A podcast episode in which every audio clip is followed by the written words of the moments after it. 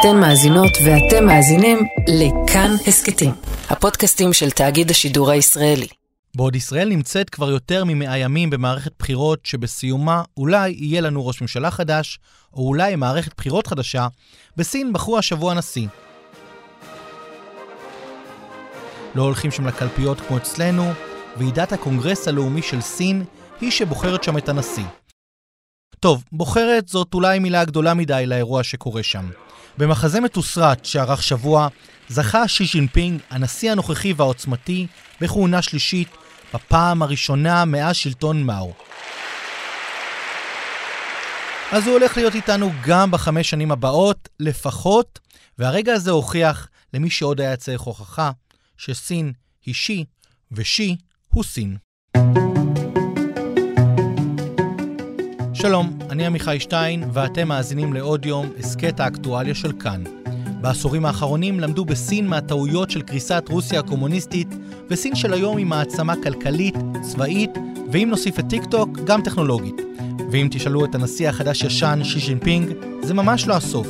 אז מה התוכניות שלו, לאן שואפת בייג'ינג, איך היא מתכננת לעקוף את ארצות הברית מבחינה צבאית וכלכלית, ואיך הקורונה, כן כן הקורונה, קשורה לכל הסיפור הזה. שוחחתי עם שתיים, גליה לביא, חוקרת סין ממרכז גלייזר למדיניות ישראל-סין במכון למחקרי ביטחון לאומי, ויעל עינב, מנכ"לית וואי צ'יינה, חברה לפיתוח עסקים בשנגחאי ותושבת העיר, על דמותו של שי ועל דמותה של סין בהנהגתו. שלום גליה. שלום רב. אז קודם כל בואי נתחיל עם כמה מילים על האיש החזק ביותר בסין היום, הנשיא החדש-ישן שי ג'ינפינג. כן, בהחלט אה, חדש-ישן. אה, הנשיא שמכהן, או סיים כעת כהונה של אה, עשר שנים רצופות, לא פינה את מקומו כפי שעשו קודמיו מאז דנג שיופינג לאחר שתי קדנציות, אלא באופן חסר תקדים המשיך לקדנציה שלישית. זה מנוגד לחוקה ולשינויים בחוקה שהכניס דנג שיופינג לאחר אירועי מאו צדונג, זה לא מפתיע אותנו, אבל זה אירוע שקרה ויש לציין אותו. בנוסף לכך, בקונגרס האחרון, הנשיא שי בעצם מינה סביבו פוליטביורו של שישה אנשים נוספים אליו, שהם כולם אנשים שמקורבים אליו ונאמנים אליו, מה שאומר שבעצם האחיזה שלו במפלגה הקומוניסטית היא אחיזה חזקה מאין כמוה. למה העובדה שהוא מקבל כהונה שלישית זה אירוע כל כך דרמטי? תראה, בהיסטוריה הסינית הלא רחוקה מדי, תקופת מאו צדונג אה, החלה ב-1949 עם הקמת הרפובליקה העממית של סין, ובעצם מאו שלט ביד רמה, און אה, אוף כזה, אבל הוא שלט בעצם עד מותו ב-1976. כלומר, תקופה מאוד ארוכה. במהלך שנותיו אה, הוא עושה דברים, חלקם טובים בחלק מהתקופות, אבל חלק מהדברים, כמו אה, מה שאנחנו מכנים מהפכת התרבות, אה, וכמובן רדיפות פוליטיות כאלה ואחרות, ופעולות נוספות שגרמו למותם של מיליוני סינים, פגיעה עצומה בכלכלה הסינית, אה, פגיעה כמובן מדינית גם כן פוליטית. ולאחר מותו, המפלגה הקומוניסטית בראשותו של דנג שיופינג החליטה שה...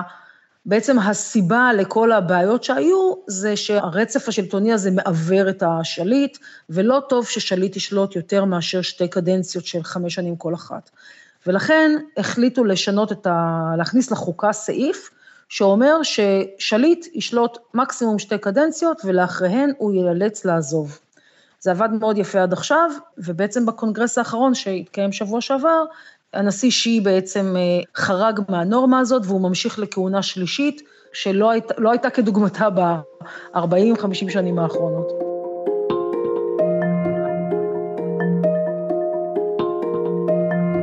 ונראה ששי הצליח לנקות את מוקדי הכוח ממתנגדים. קחו לדוגמה את התמונות הדי דרמטיות ששודרו בעולם, ובהם נראים שני גברים שלוקחים באמצע הכינוס של המפלגה הקומוניסטית הסינית, לעיני כולם, את הנשיא הקודם של סין חו ג'ינטאו. תמונות בהחלט חריגות. אין ספק שזה נתפס, לפחות במערב, כאירוע חריג. הדעות חלוקות לגבי הסיבה, יכול להיות שחלק טוענים שהבעיה היא בריאותית, חו ג'ינטאו בהחלט נראה מבוגר, חלש, מבולבל מאוד. הטענות הן שאולי הוא דמנטי והיו לו איזה שהן אמירות ואיזושהי התפרצות פתאומית כזאת, שלכן נאלצו לקחת אותו, אנחנו לא באמת יודעים. מצד שני, אין ספק שחו ג'ינטאו מייצג את הצד השני מבחינה פוליטית בהשוואה לשי ג'ינפינג. בראייה שלי, אני לא רואה בהוצאה שלו איזו הוצאה כפויה, אני גם לא חושבת שזה משרת יותר מדי את שי ג'ינפינג, לא נראה לי שהוא היה צריך את המפגן כוח הזה, אה, להפך, דווקא ישיבתו של יריבו כביכול, מי שקיים לצידו, בזמן שהוא מכריז אה, על הפוליטבירו החדש, זה איזשהו סוג של מפגן כוח. אבל אה, קטונתי מלדעת את התשובה של מה באמת קרה שם, נסתפק בכך שזה היה סמלי מספיק בשביל להגיד, תם העידן הזה, ומתחיל עכשיו עידן שי ג'ינפינג על מלא. איך הוא הצליח לשכנע את הקונגרס הסיני לתת לו כהונה שלישית? תראה, זה מדובר במהלך של אה, שנים ארוכות, כבר עם אה, כניסתו אה, לתפקיד לפני עשור, הנשיא המכהן שי ג'ינפינג פצח בקמפיין נגד שחיתות, מילים מאוד יפות, וכולם יכולים להסכים ששחיתות זה רע, אבל חלק מאותם נתפסי שחיתות היו גם מתנגדים פוליטיים. זאת אומרת, הוא השתמש בקמפיין המאוד יפה נגד השחיתות גם למטרות פוליטיות שלו, אה, וטיהר בעצם אה, במידה מסוימת כיסי התנגדות עמוקים. זה לא אומר שאין לו התנגדויות היום, זה רק אומר שכיסי ההתנגדות העיקריים הם אה, כנראה כבר לא קיימים או הם מוחלשים, ולכן כאשר הוא מגיע לקונגרס הפעם, הוא חזק מספיק בשביל לשכנע, כמו שאתה אומר, את יתר החברים שבוחרים את הפוליטביורו, כדי לבחור בנאמנים שלו. לצד זאת יש לזכור גם שהמצב הגיאופוליטי היום, לפחות בתפיסה של סין, והנשיא דיבר על כך, יש סערות בדרך, והוא כמובן מתייחס ליריבות בין סין לארצות הברית. המפלגה הקומוניסטית מזהה שיש בעיה בעתיד, יש הרבה איומים בעתיד הקרוב וצריך הנהגה חזקה. הנהגה חזקה היא גם הנהגה שיודעת לדבר פה אחד, יש בזה גם סיכונים מן הסתם, כפי שמאו הציג, אבל יש בזה גם יתרונות, היא יכולה לקדם מהלכים בצורה אה, חלקה ומהירה, היא יכולה לנקוט מדיניות אה, ללא הפרעות, ולכן גם סביר להניח שהמצב הגיאו-אסטרטגי גם כן אה, קצת שכנע לכיוון הזה. ואחרי שהוא קיבע את שלטונו, מה היעדים עכשיו של שי ז'ינפינג? תראה, כרגע קודם כל יש לו צורך לגבש מאוד את המדינה סביבו. יש הרבה אתגרים לסין, גם כלכליים, המצב הכלכלי אינו טוב. מדיניות אפס קורונה כנראה תמשיך הלאה אה, בצורה כזו או אחרת. זאת מדיניות שחתומה על שמו, הוא לא יכול להרשות לעצמו אה, להפסיק את המדיניות הזאת, והמדיניות הזו פוגעת בכלכלה אה, הסינית. העם הסיני לא אוהב את הפגיעה הזאת מן הסתם, וזה, ככל שזה יתרחב, ככה מרמור בציבור ילך ויגדל. צריך לזכור ששי ג'ינפינג הוא אמנם שליט אה, חזק, אבל הוא לא אה, דיקטטור חסר מעצורים, עדיין ישנה אפשרות שהעם עצמו יתנגד לו, וזה ילך לכיוונים שהמפלגה הקומוניסטית מאוד מאוד חוששת מהם. ולכן הוא צריך קודם כל אה, לקדם את המצב הכלכלי של המדינה, סביר להניח שאנחנו נלך ונראה עוד מאותם דברים, שבירת מונופולים, הליכה לכיוון מה שהוא כינה שגשוג משותף, כלומר חלוקת העושר במידה מסוימת בציבור הרחב, זה אומנם פוגע בטייקונים, אבל זה עושה טוב לשכבות הנמוכות של הציבור. מבחינת חוץ, כמובן, העמידה היותר אסרטיבית, חוזק מול המערב, שהולך והופך להיות מאיים יותר ויותר. בהיבט הטכנולוגי, אין ספק שהנשיא יקדם קו של אה, יותר הסתמכות עצמית ויותר קידום הטכנולוגיה כדי לתת פייט אה, במידה מסוימת למהלכים של ארה"ב להגבלת סין לקבל טכנולוגיה מתקדמת. אז אנחנו הולכים לראות פחות או יותר עוד מאותו דבר, רק הרבה יותר חזק.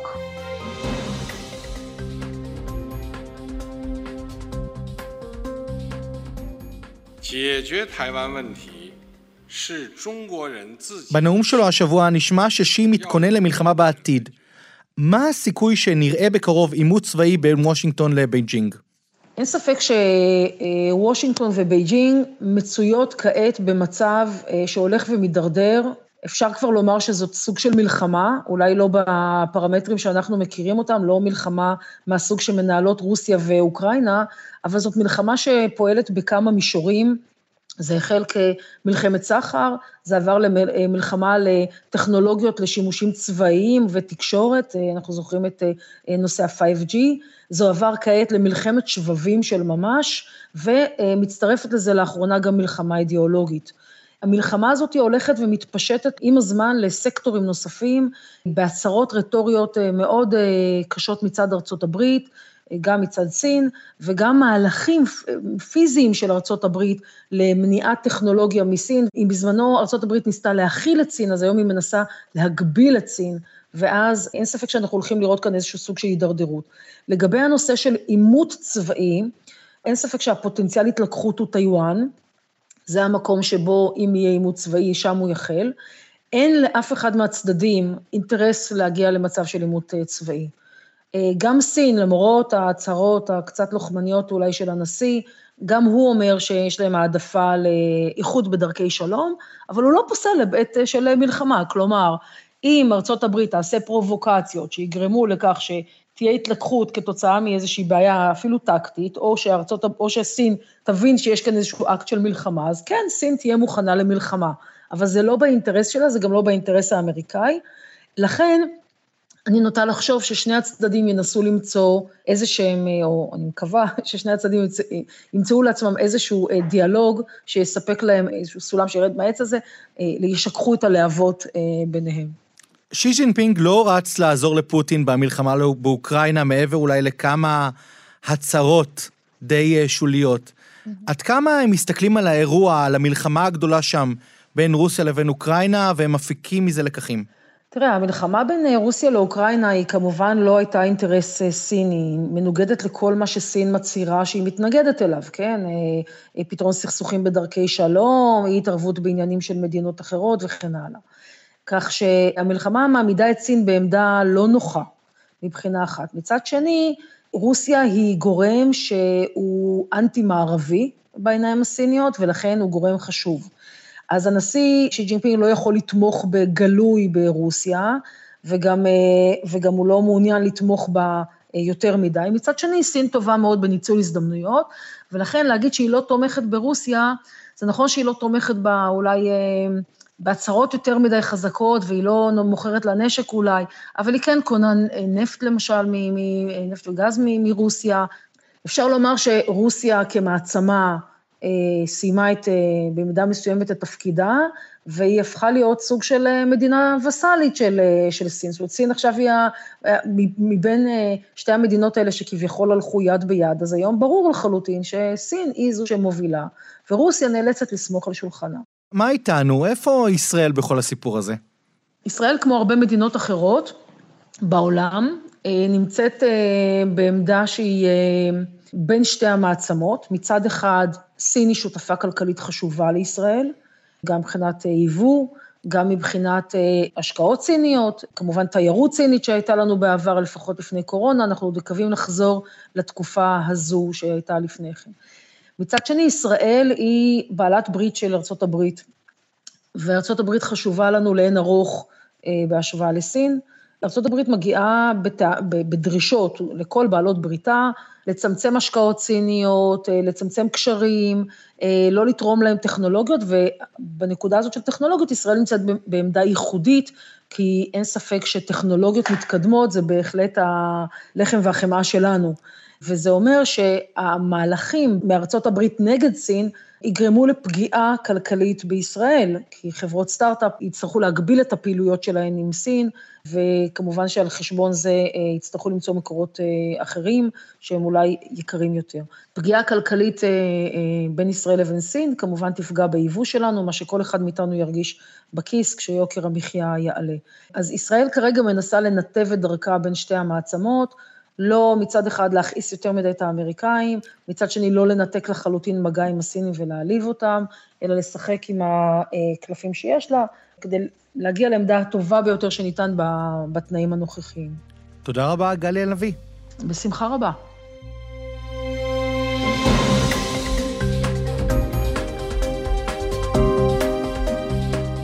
ונשאר עוד כמה רגעים בישראל. אצלנו, חוץ מעוד כמה שמקפידים על מסכות, ומבוגרים שהולכים להתחסן, כבר כמעט ושכחנו מהקורונה. אבל בסין, המקום שבו הכל התחיל, הקורונה חיה ונושמת, וזה עוד אתגר משמעותי לנשיא שיזם את מדיניות אפס קורונה. שלום ליעל עינב, מנכ"לית וואי צ'יינה, שגרה בשנגחאי. שלום עמיחי. אצלכם הגבלות הקורונה הן לא זיכרון רחוק.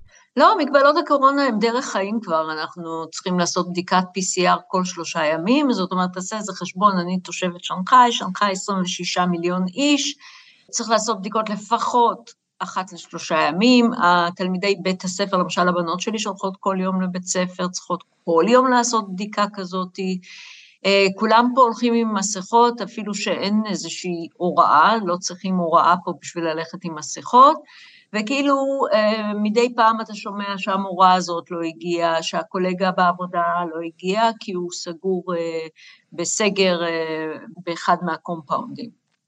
עכשיו, מה שתיארת רגע זה לא בגלל שיש תחלואה גבוהה במדינה. Uh, המספר הקובע הוא רק אחד, המספר אפס. זה לא משנה אם יש ארבעה מקרים, שישה מקרים, עשרים מקרים, עשרים וחמישה מקרים, ובשיא של החודש, חודש, חודשיים האחרונים, ארבעים מקרים אסימפטומטיים, עדיין המדיניות נשארת אותה מדיניות, מדיניות האפס סובלנות לקורונה, זאת אומרת, מספיק מקרה אחד, אסימפטומטי שעברת לידו, או שהיית באותו קניון שבו הוא שהה, או שהיית באותו, באותו בית חולים, או שהיית באותו בניין משרדים, כדי לסגור את כל הבניין משרדים ואת כל מי שבא בקשר עם אותו בניין משרדים באותו יום או באותה תקופה. איך אנשים בסין מגיבים לעובדה שעדיין הם צריכים לחוות את אותם ימי בידוד ואת אותם סגרים, בעוד העולם די שכח מהקורונה? אנחנו שלוש שנים לתוך הקורונה. סין בשנתיים הראשונות, באמת מדיניות האפס קורונה הצליחה בענק. אנחנו חיינו פה כרגיל. אמנם היו לנו מגבלות על כניסות ויציאות, והיינו צריכים להיכנס כל פעם שחזרנו, אם כבר הצלחנו לצאת מהמדינה, אה, היינו צריכים להיכנס לשבועיים בידוד במתקן ממשלתי, דבר שאגב ממשיך עד עכשיו, אבל באופן כללי בשנתיים הראשונות חיינו כאן כמו בלה-לה-לנד. שמענו כל מה שקורה בחו"ל, ביקרנו בארץ, ראיתי מה קורה שם, ראיתי מה קורה במקומות אחרים, כאן חי, חיינו בלה-לה-לנד. היו פה כנסים ענקיים של 500 אלף איש, היו פה הכל, הכל התנהל כרגיל. עד השנה האחרונה. בשנה האחרונה הדברים קצת השתבשו. הרי מדובר פה במדינה של מיליארד ארבע מאות מיליון איש. לא כולם אותו דבר, לא כל אזור הוא אותו דבר. דבר אחד כן אה, די אחיד לכולם, זה שכל אה, אה, אזור בעצם מנסה להיות יותר קדוש מהאפיפיור. ולמה אני מתכוונת? יש הוראה כללית שבו, שאומרת אפס קורונה, זאת אומרת גם מקרה אחד מספיק כדי, יכול תאורטית להספיק כדי לסגור עיר שלמה, גם מקרה אחד בטוח יכול לסגור שכונה בקלות, אפס סובלנות אפילו למקרה אחד. אז זה כל פקיד, כל אזור, כל אה, אה, פרובינציה לקחה את זה למקומות שלה, עד כמה היא שומרת ועד כמה היא מקפידה. כשכל אחד מנסה להיות יותר ויותר ויותר קדוש מהאפיפיור ולהטיל יותר ויותר מגבלות ולהיות יותר ויותר strict, למה? כי אז בטוח הוא לא צריך לקחת אחריות ולא יפטרו אותו. וזה הגיע לשיא, יש את התקופה של לפני הסגר בשנגחאי ויש את התקופה של אחרי הסגר בשנגחאי, וזה לא אותה תקופה, זה גם לא אותה ראייה, אפרופו שאלתך, זה גם לא אותו ראייה של האנשים לגבי העניין הזה. אם היית, אה, אה, אני מאמינה, לפני הסגר בשנגחאי, שואל את מרבית האנשים, כולל כאלה שעברו סגר בערים כמו שיאן ובערים כמו האנג'ו ובמקומות אחרים, הם היו פחות או יותר מסכימים עם המדיניות הזאת, כי ראו את התועלת שבה, והפגיעה הכלכלית לא הייתה כזאת משמעותית. אז הגיע הסגר של שנגחאי. China's biggest city, Shanghai, has been at a standstill for more than six weeks. But the strict pandemic lockdown may be finally coming to an end. שלא רק שנמשך בצורה בלתי סבירה בכלל במשך חודשיים, גם אף אחד לא האמין שזה יכול להגיע למקום כמו שנגחאי. שנגחאי עיר קוסמופוליטית, תוססת את המרכז הכלכלי של המדינה, אה, המון חברות בינלאומיות מושקעות כאן, אה, היצוא מכאן, הטכנולוגיה שיוצאת מכאן. זאת עיר שבאמת היא עיר ללא הפסקה בכל מובן שהוא, והיא פתאום היא הפסיקה, ולא רק שהיא הפסיקה, היא הפסיקה למשך חודשיים. לא רק שהיא הפסיקה למשך חודשיים, גם לא הצליחו בכלל אה, לנהל את זה כמו שצריך. וזאת הייתה מכה תדמיתית אנושה, שאנחנו יכולים בקלות לחלק את הראייה הציבורית למה שהיה לפני הסגר בשנגחאי ולמה שהיה אחרי הסגר בשנגחאי. והיום המצב הוא אחר, בפירוש אחר. מה הסינים יודעים שאנחנו לא יודעים? למה הם עדיין כל כך פוחדים מהקורונה? זה מקום אחר. הוא מתנהל בקודים אחרים, החוקים שלו אחרים, הצרכים שלו אחרים, התרבות פה אחרת, הצורת חשיבה של האנשים היא אחרת, ההנהגה כמובן אחרת והכל אחר. לכן במובן הזה מבחינתם, למשל, ההצגה של מדיניות האפס קורונה כהצלחה, אפילו עכשיו, כשאנחנו רואים את הפגיעה הכלכלית והמורלית, עדיין נתפסת, אני מעריכה, אצל מרבית העם כנכונה. למה? כי מבחינתם הם מנעו כך וכך אה, שיעורי אה, תמותה. הם מראים כל הזמן את המספרים, הם אומרים בארצות הברית מתו מעל מיליון איש, בסין מתו עד היום קרוב לארבעת אלפים איש, והמספרים האלה הם כנראה מאוד נכונים. זאת אומרת, מבחינתם זאת הצלחה. כששי מציג את זה כהצלחה, זה נופל על אוזניים קשובות. הביקורת, אני חושבת, גם הציבורית וגם בכלל, ובצדק רב, היא לא כל כך על עצם ההחלטה על הסגר או עצם ההחלטה על מדיניות האפס הקורונה, אלא על איך שהיא נעשתה. מה שקרה פה בזמן הסגר בשנגחאי, שזה היה אה, ניהול כושל לחלוטין, מה שקורה שסין שלוש שנים סגורה הרמטית, וכל זה כרגע אין סימנים שהולך להיות הולכת להיות הקלה, אין סימנים שאפשר יהיה לפתוח את המדינה ולהכניס אנשים, לפחות לא עד סוף השנה הזאת, אם לא יותר. ובסוף, כמו שאמרת, גם אם הממשלה מציגה את האירוע הזה כהצלחה, יש לזה פגיעה משמעותית בכלכלה הסינית. כן, זו פגיעה מאוד מאוד מאוד מאוד משמעותית. כן, זה, זה נפל בכלל על מין שנה כזאת מאוד בעייתית. גם יש את משבר הנדל"ן המאוד אקוטי פה. גם העליהום על חברות האינטרנט והקונגלומרטים אה, שחוו אה, נפילות וירידה אה, משמעותית. יש את אוכלוסיית סין שמזדקנת ואי אפשר שלא לשים לזה לב, ולעומת זאת שיעורי הילודה, למרות שכבר יש ההפך, מעודדים ילודה כרגע כדי להתגבר על הבעיה הזאת, למרות זאת עדיין יש ירידה בשיעורי הילודה. אז כל זה ביחד מוביל באמת להאטה כלכלית. די ניכר מהמדיניות הכלכלית שכרגע יותר חשוב הביטחון של המדינה והתדמית שלה וההסתמכות העצמית וההסתכלות על העולם כהעולם נגדנו ואנחנו עכשיו נפתח אה, עצמאות כלכלית מוחלטת ובעיקר עצמאות טכנולוגית וככה נעבור להובלה עולמית, זה הרבה יותר חשוב להם כרגע משיעורי הצמיחה הכלכליים. וכמו כל דבר זה מלווה בהסברים, אוקיי, אז אנחנו, אה, סין נהנתה משיעורי צמיחה גבוהים מאוד במשך שנים ארוכות, אחר כך מצמיחה מתונה שמתאימה בעצם למספר אוכלוסייה, ועכשיו עם שיעורי צמיחה נמוכים, אז הנרטיב אומר, אוקיי, אנחנו לא מתמקדים בשיעורי הצמיחה הגבוהים, לא חשוב שמדובר בצמיחה מתונה, מה שחשוב כרגע זה באמת להגיע לחוזק אה, הסתמכות עצמית, הובלה אה, טכנולוגית, בעיקר אי תלות מוחלטת במערב. תודה רבה יעל, ומקווים שתצאי מהבידודים בקרוב. תודה, עמיחי. האזנתם לעוד יום. העורך הוא דניאל אופיר, עיצוב קול ומיקס אלעד זוהר, ביצוע טכני משה מושקוביץ, בצוות עוד יום גם יותם רוזנבלד. היה לכם מעניין? אז קדימה תשתפו את הפרק. אם אתם מאזינים לנו בספוטיפיי או אפל פודקאסט, נשמח אם תיתנו לנו דירוג גבוה. הערות על מה שאמרנו, אתם מוזמנים ומוזמנות לכתוב בקבוצת כאן הסכתים בפייסבוק, אפשר גם בחשבון שלי בפייסבוק או בטוויטר. פרקים חדשים של עוד יום עולים בימים ראשון, שלישי וחמישי. את כולם וגם הסכתים נוספים בכאן תוכלו למצוא בכל מקום שבו אתם מאזינים להסכתים או באתר שלנו. פרקים חדשים של עוד יום עולים בימים ראשון, שלישי וחמישי. את כולם וגם הסכתים נוספים מבית כאן תוכלו למצוא בכל מקום שבו אתם מאזינים להסכתים או באתר שלנו. אני עמיחי שטיין, משתמע.